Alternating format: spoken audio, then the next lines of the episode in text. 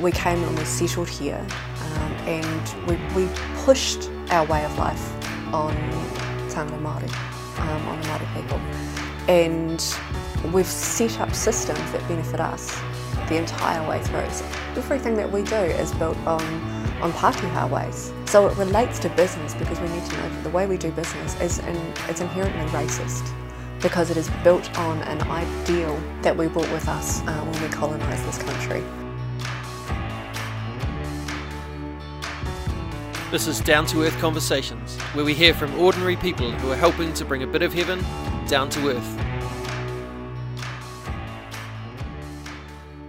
Kia ora! Welcome to another episode of Down to Earth Conversations.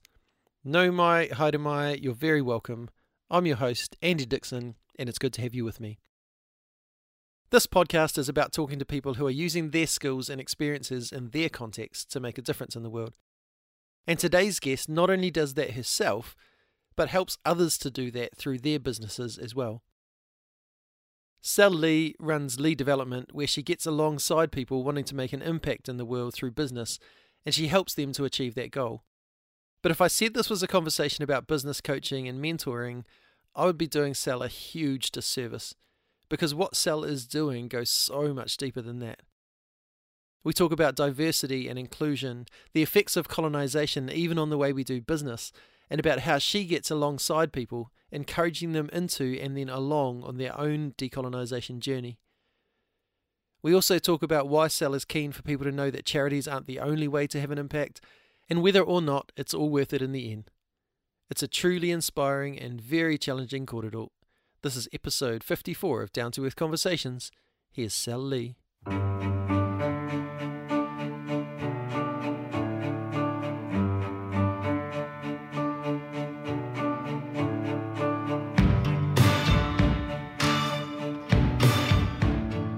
Well, it's my privilege today to be talking to Sel Lee. Kia ora, Sel. Kia ora, Andy. Uh, koe. Who are you? Where are you from? Uh, ko Sel tōku ingoa, uh, he kaitohu toi whakahaere i Lee Development. Um, I'm Sel, I'm the lead strategist at Lee Development. Um, we are a tangata tiriti organisation that supports impact um, into business and not-for-profits. And you're, you're a mum as well? I'm a mum. I'm a mum of three. Um, I've got a six-year-old Darcy, um, nearly four-year-old Jonty, and tomorrow I'll have a one-year-old um, Wow. Huxley. Wow, celebrate a year with three. yeah. It's pretty big. Those It's- those first birthdays are more about the parents than the kids, eh? Do you know what we did massive for um, Darcy when she was born, but Jonty actually Jonty's never had a birthday party. um, she's having her first first big party this year, Yeah. um, and Huxley will just will have cake. we just kind of did family stuff, and now's got some when they were five, and then we did. Oh, we did one when they were six because that was the first time they really had school friends, and then they didn't get another one until they were ten, uh, which Sophia got end of last year, and Mackenzie will get early next year. So To be fair, the first birthday with Darcy, we just said we're never doing that again, and then each year she asked for one, so she got it. Whereas Jonty's only just started to like people now. Oh, now she's asking. uh, kids are so different. um, so your role with Lee Development, um, it sound like even just in your brief description there, it sounds like quite a diverse Yeah. thing. Do you want to describe a bit about what you do yeah. as part of that? So it is, it's really big. So I, I break our business down into two. Um, there is the business arm of it, which is coaching and support for people that are trying to find their way in business. And I've niched down into specialising in impact because I find that the people I talk to inherently want to do good in the world. Um, so if, I'm going to backtrack a little bit as well and talk about the, the other arm. The other arm is not for profit support. So this all came about. I've been supporting businesses for over 20 years, um, educating not-for-profits on how to start up and educating businesses in how to start up. And I thought I knew quite a lot, um, and I had a situation where I needed to to create some impact in the world, and I set up a charity. And I learned really quickly that I actually knew very little, but by that stage I was really committed um, and putting in all the hours, uh, and I burnt out. Um, so I was operating my own business by that stage, but I redid my business in reflection of my own experience um, to teach people that actually you don't need to run a charity to change the world. You can do it via a business and make some money doing Yeah, it right. um, and actually create better impact. So in the business arm, we teach people how they can integrate impact within their organisation. Um, I focus heavily on diversity and inclusion uh, when I'm teaching people. And in the not-for-profit space, we teach them how to be sustainable. Uh, because most people have an idea, they start a charity, they set it up, and then they realise that actually, although that was hard, that was the easiest part of the entire journey. Yeah. And that if you want to have an impact, you've actually still got to be around to do it. Absolutely. Um, and most people, by the time they get to me, they are starting to unravel um, and, and hit rock bottom pretty hard. Is is some of that that their hopes and dreams were too big, or is some of it just that they don't know where to get the support? A bit Or- of both. Yeah, it's it's a bit of both. Um, I, I, I attract a lot of creatives, um, and and I find with them they they've got this incredible idea, and everyone is behind them. But once they get to the point where they actually they, they need to scale, they can't sustain the growth that they have gotten to, but they don't know where to go to to get the, the support to actually make it bigger. Yeah. And so they spiral downwards because if you grow too fast, then you don't have the systems in place. People get disappointed. The customer journey is terrible, and all of a sudden people go, "Well, that's too big. I'm I'm not ready to be involved in that." Yeah, I think actually for for our business, we were just lucky that Bex had done that creative kind of getting things up and running, and it was growing. Um, and then my redundancy journey came at a point where it made sense for me to jump on board, and we had that redundancy payout to kind of tide us over a little bit, so I could just jump in and have a crack and see what happened. Um, and then I could bring in the systems and things that, Mm. as a super creative person, wasn't necessarily her strong point. Um, but yeah, I can totally get why others who it didn't work like that for would end up in a place where it was just hard. Yeah, and it's it, it's really hard on them, and you can see it. There's there's a lot of tears when we first start working. Um, so a lot of what I do with the not for profits is actually setting their governance up correctly. Right. Um, so we get their boards up and running and, and making sure because a lot of the people that volunteer to do this aren't experienced and they think they know how to run, run a governance board, but actually that's got its own set of challenges the, the legal culpability and, and knowing that you're actually doing things right. It's more than just turning up to a meeting or saying, yeah, we can apply for funding, uh, especially post COVID because funding is just not available the same way as it used to be. I think But, uh, that's something I learnt in one of my roles. I, I worked for Pathway Trust, Mm. Who do prisoner reintegration stuff, and I work for their employment wing, Oak Tree, who um, employ guys who've come out of prison, try and get them a foot in the employment door. And I burnt out through that. I, I went into depression, you know, a Mm. whole lot of stuff was part of my journey there. And the big learning I got from it was that you can totally 100% believe in something and not be the right person for that particular role. Yep. And so I could come away from that going, actually, I'm going to keep like championing that and telling people about it and celebrating it. But actually, I'm not the one that needs to be on the ground doing the stuff. And I, I, I could see it the same sort of thing, you know, with the boards that people are like, well, you know, I believe in this. Yeah. But actually, that's not always enough. You know, you need the knowledge, you need the experience in behind that as well. Yeah, absolutely. And if you don't have the system set up to support people, then your goodwill doesn't really count Yeah. for a huge amount. Yeah. Um, how did you get into, like you said, you've been doing coaching, development stuff for like 20 years. Mm. How did you end up doing that? What were you doing before that? How did that path? did you just kind of fall into it? Or? Yeah, I kind of did. Um, so I'm I worked for government for 13, 13 years, um, and then the earthquakes happened, and I got redeployed, and I worked in economic redevelopment. So my role was to help businesses start up, but successful businesses, businesses that were actually viable before the earthquake. And so it was what I discovered really quickly is that all these though these businesses had been successful, it was accidental success for a lot of them. Right. They'd never had the planning or the structure in place. They just happened to have an idea and be in the right place at the right time. Uh, a lot of them didn't have insurance. Majority of businesses we worked with did not have insurance. Uh, and so that that was a real financial hit for, for many of them. They didn't have what they needed to have in place to, to move and to restart. But more than that, they didn't know who their clients were. They didn't know who their ideal customer base was, and they couldn't really define what it was that they did. Um, an exception to that would be Harper. Oh, Moores knew knew exactly when she, she did hers.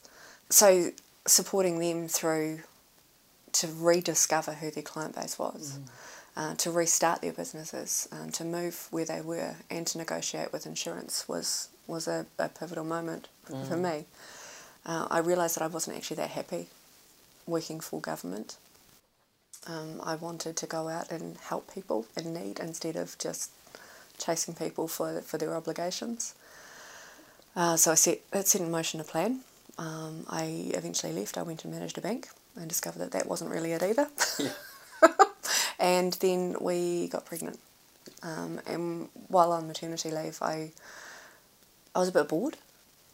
Uh, so I started volunteering, and I started working more heavily with the business mentors clients that I had been working. So I volunteered with them as well, and realised that that still wasn't quite it. But I really I needed I needed to keep my head busy, so I started charging for what I was doing for other people, um, and there was quite an uptake in it.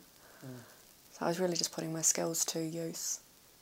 I like that idea though that going actually this this feels uh, like sort of it but Mm. not quite it so let's keep just digging around here because I think it's pretty easy to settle when it's kind of almost it Mm. you're like oh I'll just grab that Yeah, no, Yeah. it wasn't. It wasn't right. Um, so I was doing a lot. I got referred a lot of clients in startup, but it really didn't feel like what I wanted to do. Um, and so I eventually I got introduced to a couple of people who wanted to go out and create some more good. Uh, and they were all going to the charity route. no, no, no, we're not going to do that. Um, so we talked them through how they could actually make an impact another way. So my, my business has evolved a lot over the last five and a half years. mm. Um, and, and I think it's the last three years that have been really, really, really, um, they've really impacted on it. yeah Yeah, and even since COVID has changed significantly again. I can help startups, but I'm better working with people who have already got a business in place and, and are stuck. It's not going the way they expected it to go. Uh, they want to, to do better than they had been doing. Uh, and the charities, again, they usually they're in place uh, and they need that help now. So I'm, be- I'm better to unpack the pieces and help them to put the structure in place Mhm. than I am to help someone with a startup. I enjoy it more. you say that your mahi your work is underpinned by diversity equity and inclusion Mhm. what's the focus on that like what what brought that about um, a really strong sense of social justice. Yep. it's, and I guess I've always had that, um, but again, that's that COVID thing. That's that's really brought it out for me. Uh, oh gosh, during the first lockdown, I I saw a video on my LinkedIn feed, um, and it was uh, Tane Māori teaching people how to how to speak te reo. And I looked at that and I, I went back and I watched that video quite a few times and then I realised that he did one quite regularly. So I chased up, kept watching, kept following, uh, and eventually got in contact with him. Um, and Turo Kawa Bartlett and his wife Amy run an organisation called Monovation. And that spoke really strongly to me. That that stage they were a social enterprise that were teaching people to speak te reo, basic, but actually to understand with a Te Ao Māori uh, perspective Yeah. on it. And they did it through Patreon. Um, so you, you paid for a subscription and you got some te reo lessons. You got to come together with other people once a week. At that stage where we were meeting on Sundays and they put out videos for free. But the money that they used from this went towards teaching um, Māori who had had their language displaced. Yeah. And so it was about reclamation for them. Um, and that, it came back to a, a, a long time love for me of Te Reo Māori and, and Māori culture uh, and realising, I'd always taught people to do the right thing, but actually I didn't understand as, as much as I needed to. Te Reo Kawa's enabled me to learn a lot more.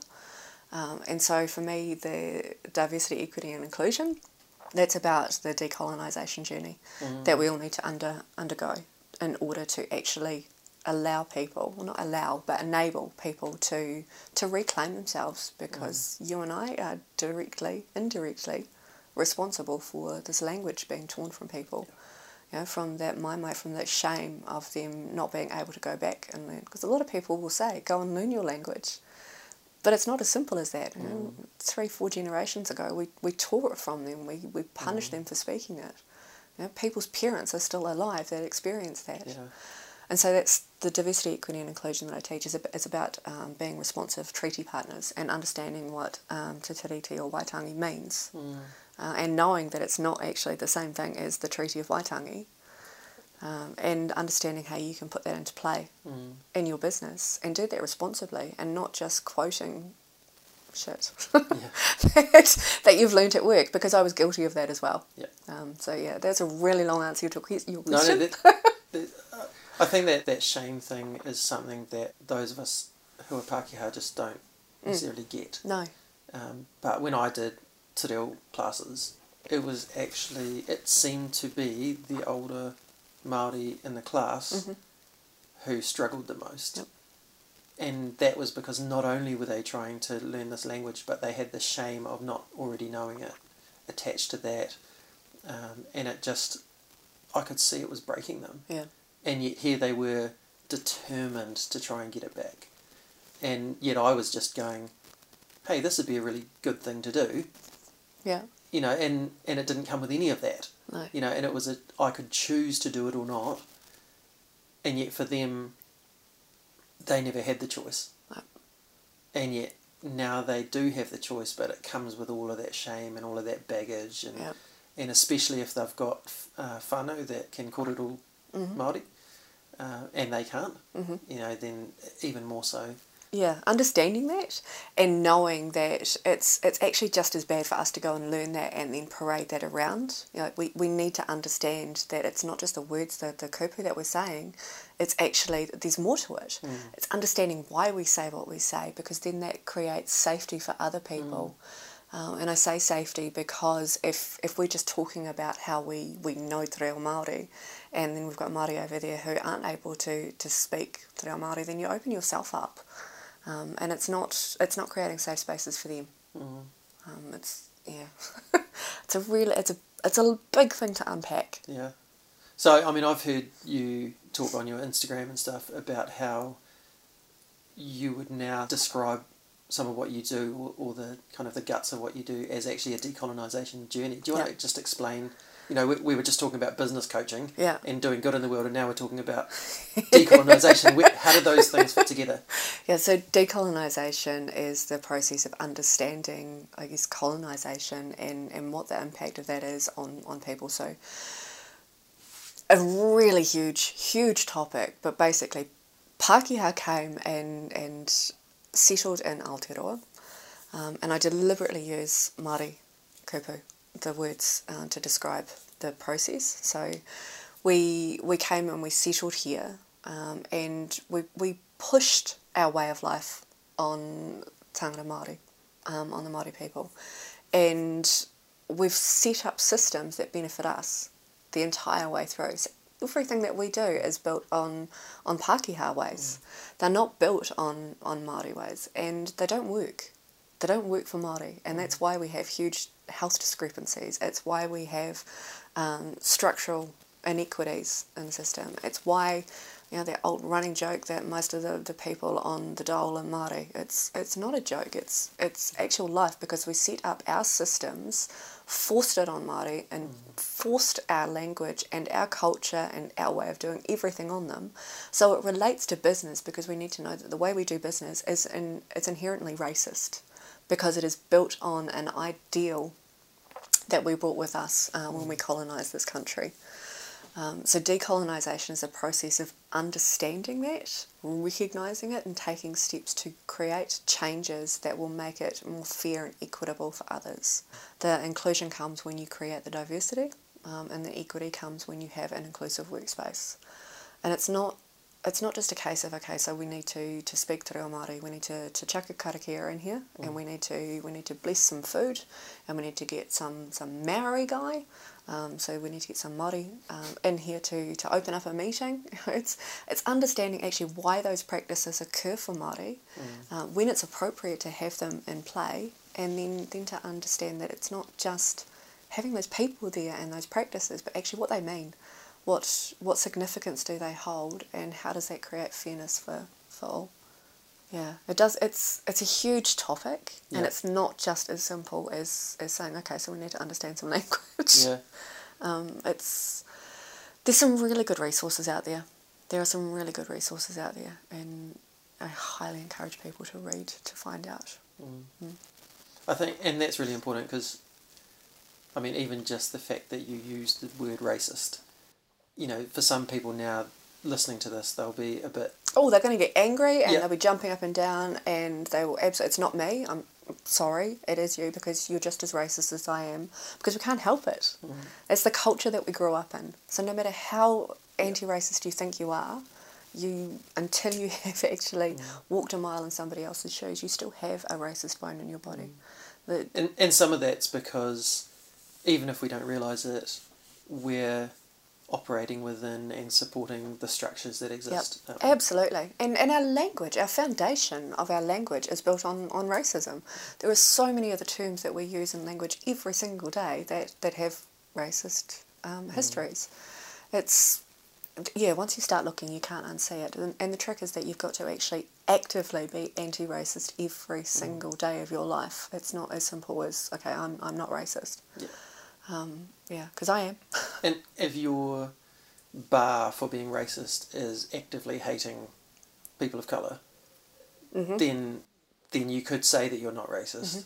But if if we take a step back and realize actually these systems in play work for some people and don't work for others, and it tends to be along race lines, Yep. then you can start to go actually. There's some work to do here, Yeah. And yeah, we're not all going to be experts at it, No. but it's the starting that journey is really important, isn't it? It's huge. And so Um, is that you're guiding people along that process? Yeah, it is. So and and really important to I think to mention that although I coach people on diversity, equity, and inclusion, I'm not the person to teach them exactly what that is. Yeah. Um, because I am um, I'm cis hetero. I'm I'm a white female, straight straight female. Um, I don't have experienced life as a person of colour. I don't have experience as a marginalised person. Um, I'm not part of the rainbow community, so I can't speak for them. I've got nothing going against me other than the fact that traditionally I've been smashed by the patriarchy. So it's, and I, I do pretty well at holding my own on that. So it's, yeah, and, until you've walked a mile in somebody else's shoes, um, you, you're not the person to, to teach. So I can, I can open somebody's eyes about it, but they need to go and, and explore that themselves with the right people to teach them. I think that's a really good point too. That uh, I mean, in my experience, Pākehā are more likely to listen to someone who's Pākehā Yeah. when saying this stuff because it's harder to dismiss that Mhm. as whining or you Yeah. know all of those Yeah, things that we place on others Yeah. who are different from us. Yeah. Um, and yet you're also saying, well, now I've introduced them to this, then it's time to point them in other directions. And the important thing too is that you need to pay for that expertise, um, because it's not fair. You you're actually just perpetuating that burden on if if you're going to go and, and you want to learn some Māori, then you need to go and pay a, a Māori translator. You need to pay somebody who professionally does this and not expect your, your Māori friends to step up and do the karakia. Yeah, just because they're, they're Māori doesn't mean that they're the token person to do it.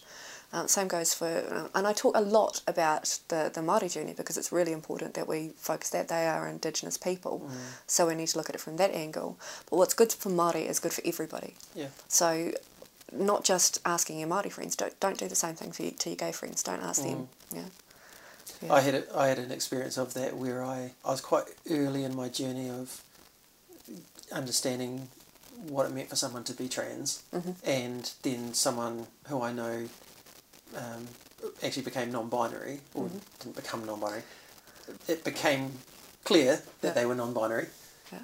and I wanted to know a bit more about that. So I emailed them Mhm. and said, "Hey, would you mind sharing your journey with me?" And then didn't hear anything back, and didn't hear anything back. While I then went and did, you know, some of my own work, and then came back to them like a year later and was like, "I'm so sorry for Yeah. having emailed you that because that's it just wasn't fair." No. you know, and they responded going, yeah, kind of felt like that at the time, didn't know how to respond because actually this isn't that big a deal to me. um, might be to you, but actually, you know, I didn't need that.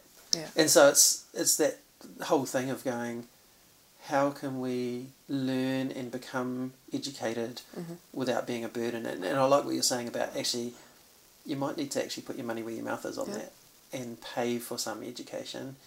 Um, pay the people who have gone, actually, I'm going to create some stuff to help you along this because then you're not going to be the sort of person that's adding extra weight to your mates um, or to the people that you know. They might not even be your mates, but they're someone you know who fits this box.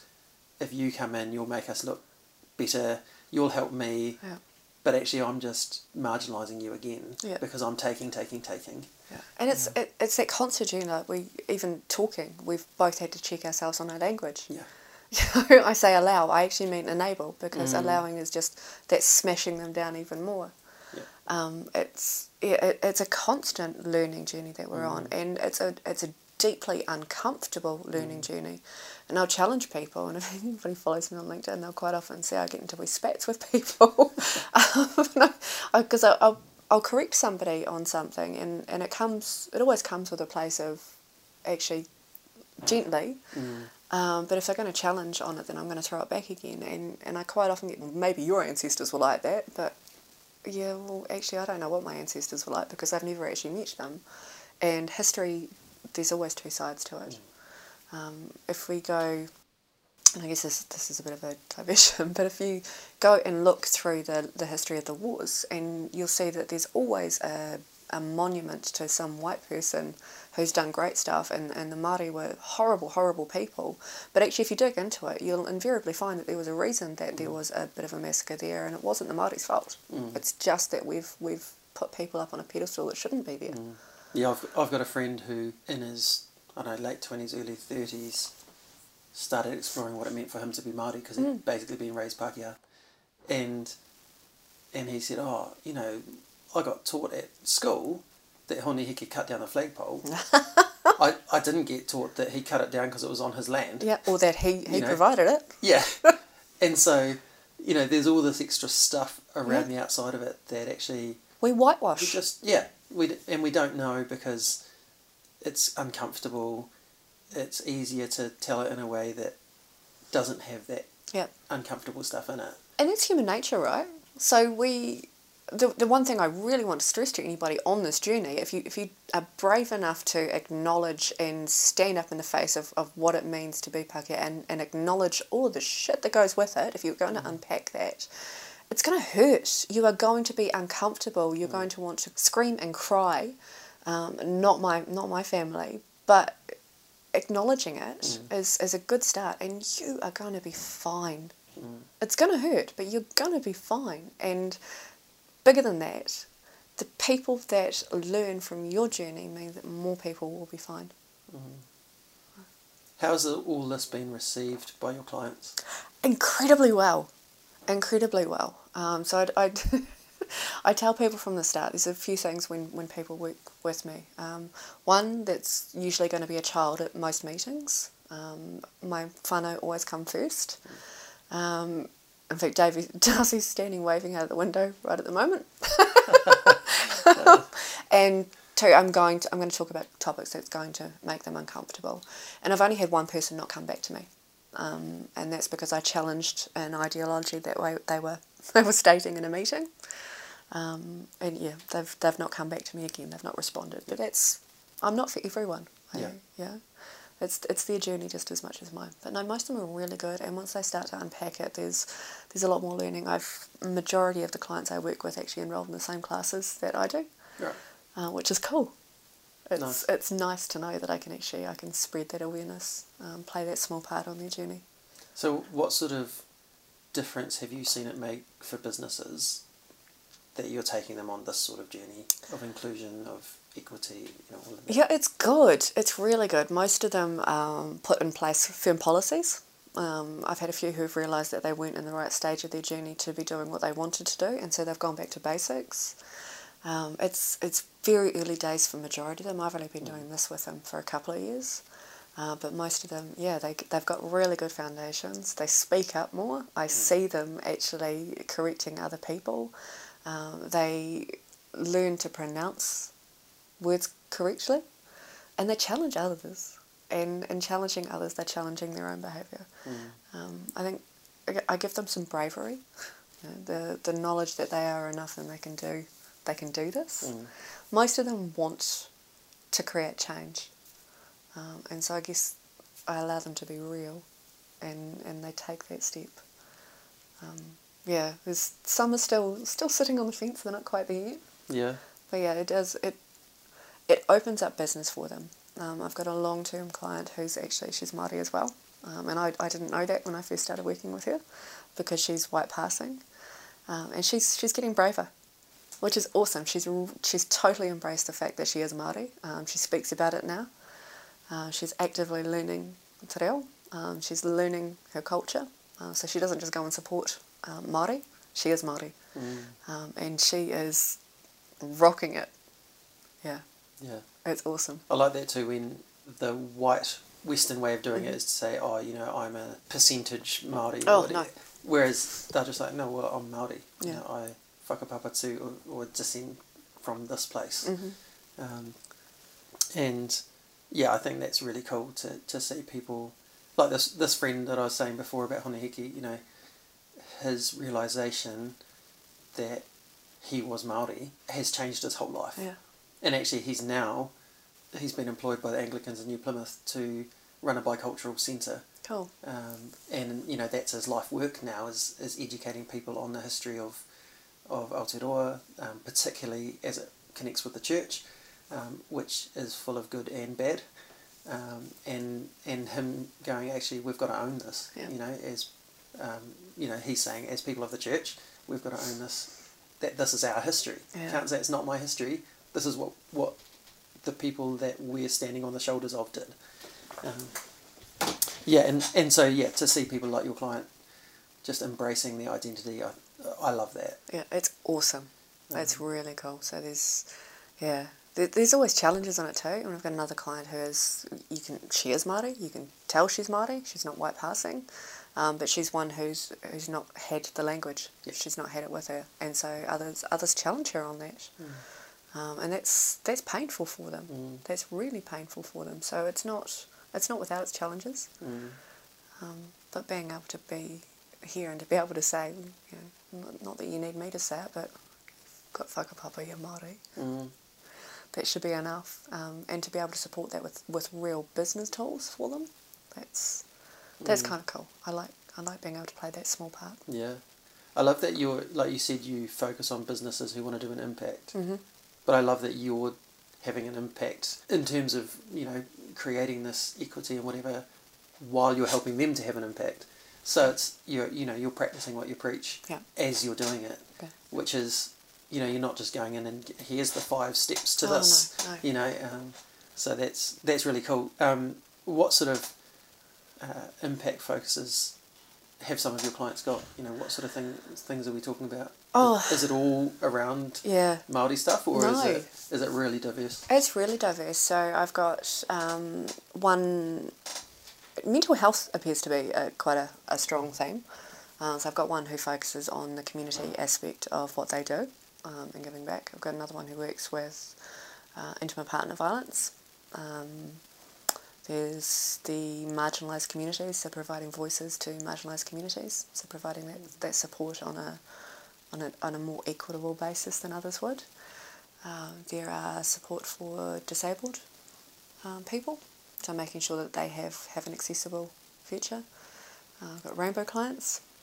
Um, what's I've got? I've got uh, somebody who wants to empower others uh, to, to live their best life, and they do that via a variety of means. And so there's no Mm, they're, they're trying to be more culturally responsible. mm, And it's only as they work through their process, because they also work in the area of intimate partner violence, that they realise that they are lacking. And so, it's for them, it's not just the fact that they actually may not get some um, contracts. It's actually, oh my god, I didn't realise that we weren't doing it this way. We weren't doing that right. Uh, health is changing, so there's a couple of health clients. Yeah, it, it, they're all over the Mm. place. So no, it's not all Māori, but there's always a basis to it. yeah. Why I wanted to ask you that is because there's just such a myriad of ways that we can do good in the world. Oh my gosh, so much. and to hear even that small breadth of stuff, you know, is really encouraging to me mm. that there's people seeing things that they're like, actually, that's not right. No. You know, I'm going to do something about that, or going, actually, how can I create more happiness or more joy for these kind of people? Or Yeah, and that, that's biggest thing I want people to know is that you don't have to create a charity to create good in the world. You mm. can go out and you can create a seven, eight figure um, dollar business and you can make more of an impact than if you are slaving your guts out, mm. creating a charity and giving everything to people. Because when you're making money, then you've got fulfillment in there. You've got you've got the ability mm. to actually fund what you want to do, and if you want to give back by donating money, that's one way to do it. But there are so many more ways than that. You can donate your time. You can create uh, more equity for people by opening spaces up. You, know, you don't have to give money to create impact. You don't have to work your guts out volunteering your time to create impact. Yeah. Sometimes it's the hardest thing because people see how hard you work and you're never going to get anybody else to take over your space. Yeah. You know, that's, that's the fastest way to burn yourself out and your organisation because no, nobody's going to put their hand up to, to work for nothing all hours of the day and night. You know, make some money off it, pay people what they're worth, and Yeah. we should, right? If we, if you're running a charitable organisation and you're talking about creating equity for people, then why wouldn't you pay the people that are helping you to do that? You know, otherwise you're just you're being hypocritical. It's, It's interesting, actually. This has come up repeatedly this Mm. year, particularly on the podcast. That, um, you know, talking to Age Palmer from Eddington Coffee, and, and you know they are a business. yes, They've set up as a business. They've then branched out into several other businesses, and they're doing good through that. yeah, Um, through providing money, but also through networking, through being a, a place that can sell the things that ladies over in India are making. Yep. Um, that they're, so they're financially supporting that, but then they're seeing the community change over there, and then they're being a place over here that yeah, can actually start to sell on behalf of them. You know, and and earlier um, I talked to Stephen Moe, who's a lawyer, yep. Seems great. and yeah, I mean he he's even looking at well, how can we create a legal category because there's kind of nothing No, sitting between charitable status and straight out business. Mhm. But what if we had something in the middle that gave people incentive to want to do that? But because it's Um, quite hard to set up that hybrid model as well. yeah, Um, and when I, I talked in the beginning about um, Motivation uh, and Turo Kawa and Amy's journey, and, and at that stage that we signed up, they were a social enterprise and they, they were doing it, and people would pay a, a small amount, a very small amount for Te Reo Māori lessons, and then that money would go to do things. Um, they actually have a thriving business now. It is it's they charge decent money for courses that are accessible online, but they still have that social model and they still gift things to people. Yeah. You know, they're still supporting to to revitalise that language and you know, it's the, just the proof that you don't have to give everything away. You can actually charge what you're worth, make a decent income, um, and still still have that thriving impact. yeah. What's um, what's one of your favourite parts of this journey? when people get it, when you see that realization dawn, um, whatever it is, and and they go and they put it into play, um, and that can be so broad. But for me, it's when people stop questioning themselves so much over what whether they're worth it, uh, and whether the impact they're going to make is is worth it because it's always worth it. Mm, It's always worth it yeah, um, when people realise that they can actually make money out of what they're doing. I mean, when you can monetize what you're doing to create that impact, that's that's worth it. yeah, It's yeah. There are, there are so many moments to it, but it's always that part when people realise that it doesn't have to be that hard and that overwhelming, and they they start to listen. So I've had one last week, and I've been saying the same thing to her for a year now. And then she spoke to somebody else, and she came back and went, "Okay, right, they just said the same thing you do." So, so you know, are we going to stop seeking those quick wins now, and we're going to do what? Yep, we're going to do what you said we're going to do, Sal. yeah, So, cool, Yeah, it's awesome. People have got to go on their own journey yeah, and you've got to be there to, to support them. But yeah. when they realise it's just it's awesome because then things skyrocket. You said uh, right at the start that part of what got you onto the journey you're on now is uh, setting up a trust Mhm. yourself. Mhm. Do you want to tell us a little bit what that was? Yeah. Um, if, if you don't mind me Yeah. digging in. Um, I know it wasn't a, an easy journey for you, but yeah, No. what, what was that about So- and what's that become now? When I think when Darcy was three, um, a friend of ours was diagnosed with uh, brain tumour, um, and it turned out to actually be terminal brain cancer. Um, his wife was pregnant, so that with their second child, um, and all of a sudden she was faced with the future with this diagnosis that he may not actually be there for the birth of that baby. Um, but while that was hard, um, it was the loss of his income overnight and also her income overnight because all of a sudden she had to care for him. Um, so not only was she facing life a future without her life partner, um, without the parents to her children, without the father to the children, um, there was no income. They had they had a mortgage, she had a business, um, and they didn't qualify for any support because in our in our beautiful system, um, they were financially secure because they had a house that even though they could no longer pay for it, they had a house, they had assets, they had wealth, um, and they had insurance, but the insurers were not keen to pay out either. There's nothing in our system unless you have a very set diagnosis that, that falls within the criteria the government government's in place, you don't qualify for support. Um, now she she's intelligent, she was very clued up, um, and she couldn't navigate the journey very well. Um, what hope do people have who haven't got that experience? Mm. Anyway, we we rallied around them and wanted to use our skills. I say we because a, there was a whole group. It wasn't just me. Yeah. Um, and we wanted to use our skills to be able to support them. There was there wasn't a huge amount we could do. People were throwing money at them, they were throwing information at them, and it was just overwhelming for her. So I suggested that we set up a um, an organisation to filter some of that, um, and we did. We we filtered all the fundraising, all of the information, and organised meals and stuff through that, and when things started to look like they were coming right for them, so when their insurance paid out and they realised that actually they were, they had a bit more time than they thought, they asked us to formalise that and turn it into a charity. And so the Tahu Hikaroa Foundation has been a charity for a few years now, and we support brain tumour patients in need of support. Now that's important to stipulate that it's brain tumour patients and not brain cancer patients, because if you have cancer, um, there are a lot of organisations that support you. But if you have a brain tumour, and a lot of them will be cancer, but because of the place, um, not many are diagnosed that way because it's dangerous surgery. Um, so brain tumour, it's a neurological condition. It impacts your ability to work. It impacts your your mood, your personality, uh, and it means that invariably the caregiver has to give up their income as well too. So we, we provide practical support by basically funding them what they need. Right. Um, we're not we're not a big organisation. Mm. Um, but we provide practical support. We, we provide groceries or cleaning or you know, just the little things that help get them through, and we connect them to other places that can help them along their journey too. Mm-hmm. Um, we've got Joe is so just Tahu's widow. Um, Tahu passed away, oh god, over a year ago now, um, and he he he left he left a legacy, and she's continuing that legacy. So we've got his name, um, his wife is sharing his love. Awesome. Yeah, and she talks practically from her journey as well. Mm. Really long answer to your question again. Oh, no, that's. yeah. Yeah.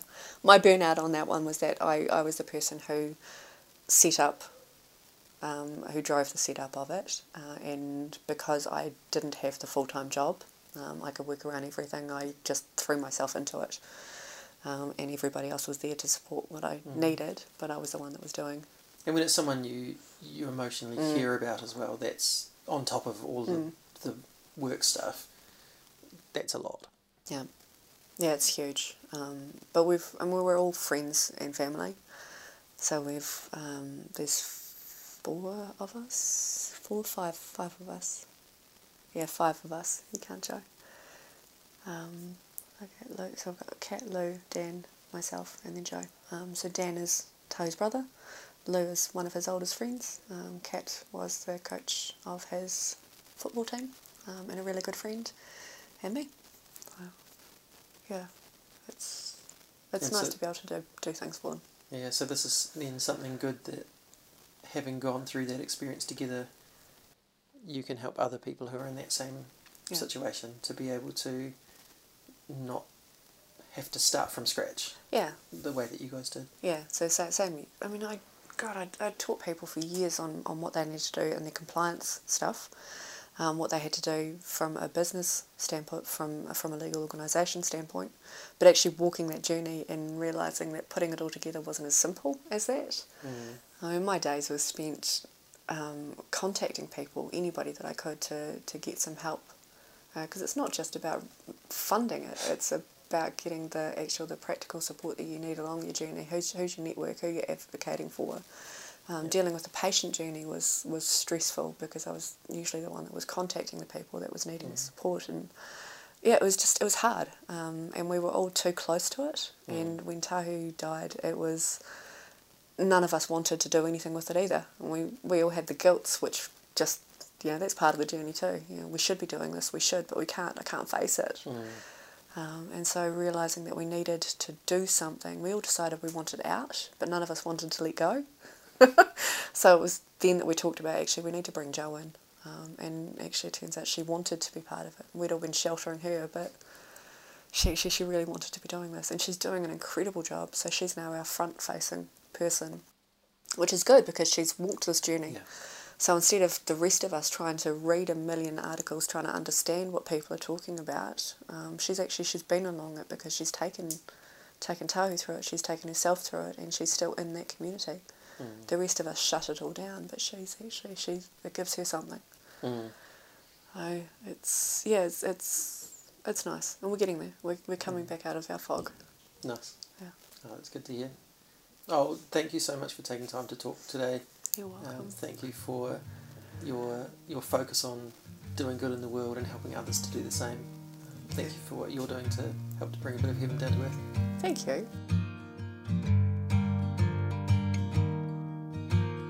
Hello, hello, heaven. Will I hear you whisper to come near? I love how Sel says, For me, it's when people stop questioning themselves so much over whether they're worth it and whether the impact they're going to make is worth it, because it's always worth it. How good that in a korero about business, we get right back to people's value as people. Sel hasn't lost sight of the fact that in the end, this is about people. Sel, thank you for challenging us and encouraging us to keep working on ourselves and the spaces over which we hold influence. Here is a blessing for you. Sel. may you continue to find joy in seeing people and businesses you are working with realizing their dreams of making an impact and may you continue to attract like minded people to share this journey with. May you continue to find ways in which you can learn and grow as you look to ensure all are welcomed and all are valued. And may the people and businesses you work with thrive from their own journeys as you lovingly challenge them towards a better way. May you feel the support of your whānau and your community, knowing that you are not alone in this good work, but that there are many cheering you on. May your children be blessed as they grow up seeing a world where others matter, where inclusion is a way of life, and where doing good in the world is just what we do. And lastly, may you know you are seen, you are heard, and you are loved. Thanks to Strawn for the music and Rangi for the karakia. Join me next time when I talk to Hannah Hardy Jones about the KITE program an app that grew out of her experience with postpartum bipolar disorder after the birth of her first child. We talk about that experience, about how the app came to be, what difference it's making now and is capable of making in the future, and her desire to see people's mental health nurtured and supported. Until then, me inoi tātou. E tō mātou matua i te rangi, kia tapu tō ingoa, Kia tau mai tō rangatiratanga, kia mea te tau e pai ai ki runga ki te whenua, kia rite anō ki tō te rangi. Humai kia mātou ai nei, he taro mā mātou mō tēnei rā. Muro o mātou hara, me mātou hoki e muru nei i o te hunga e hara ana kia mātou.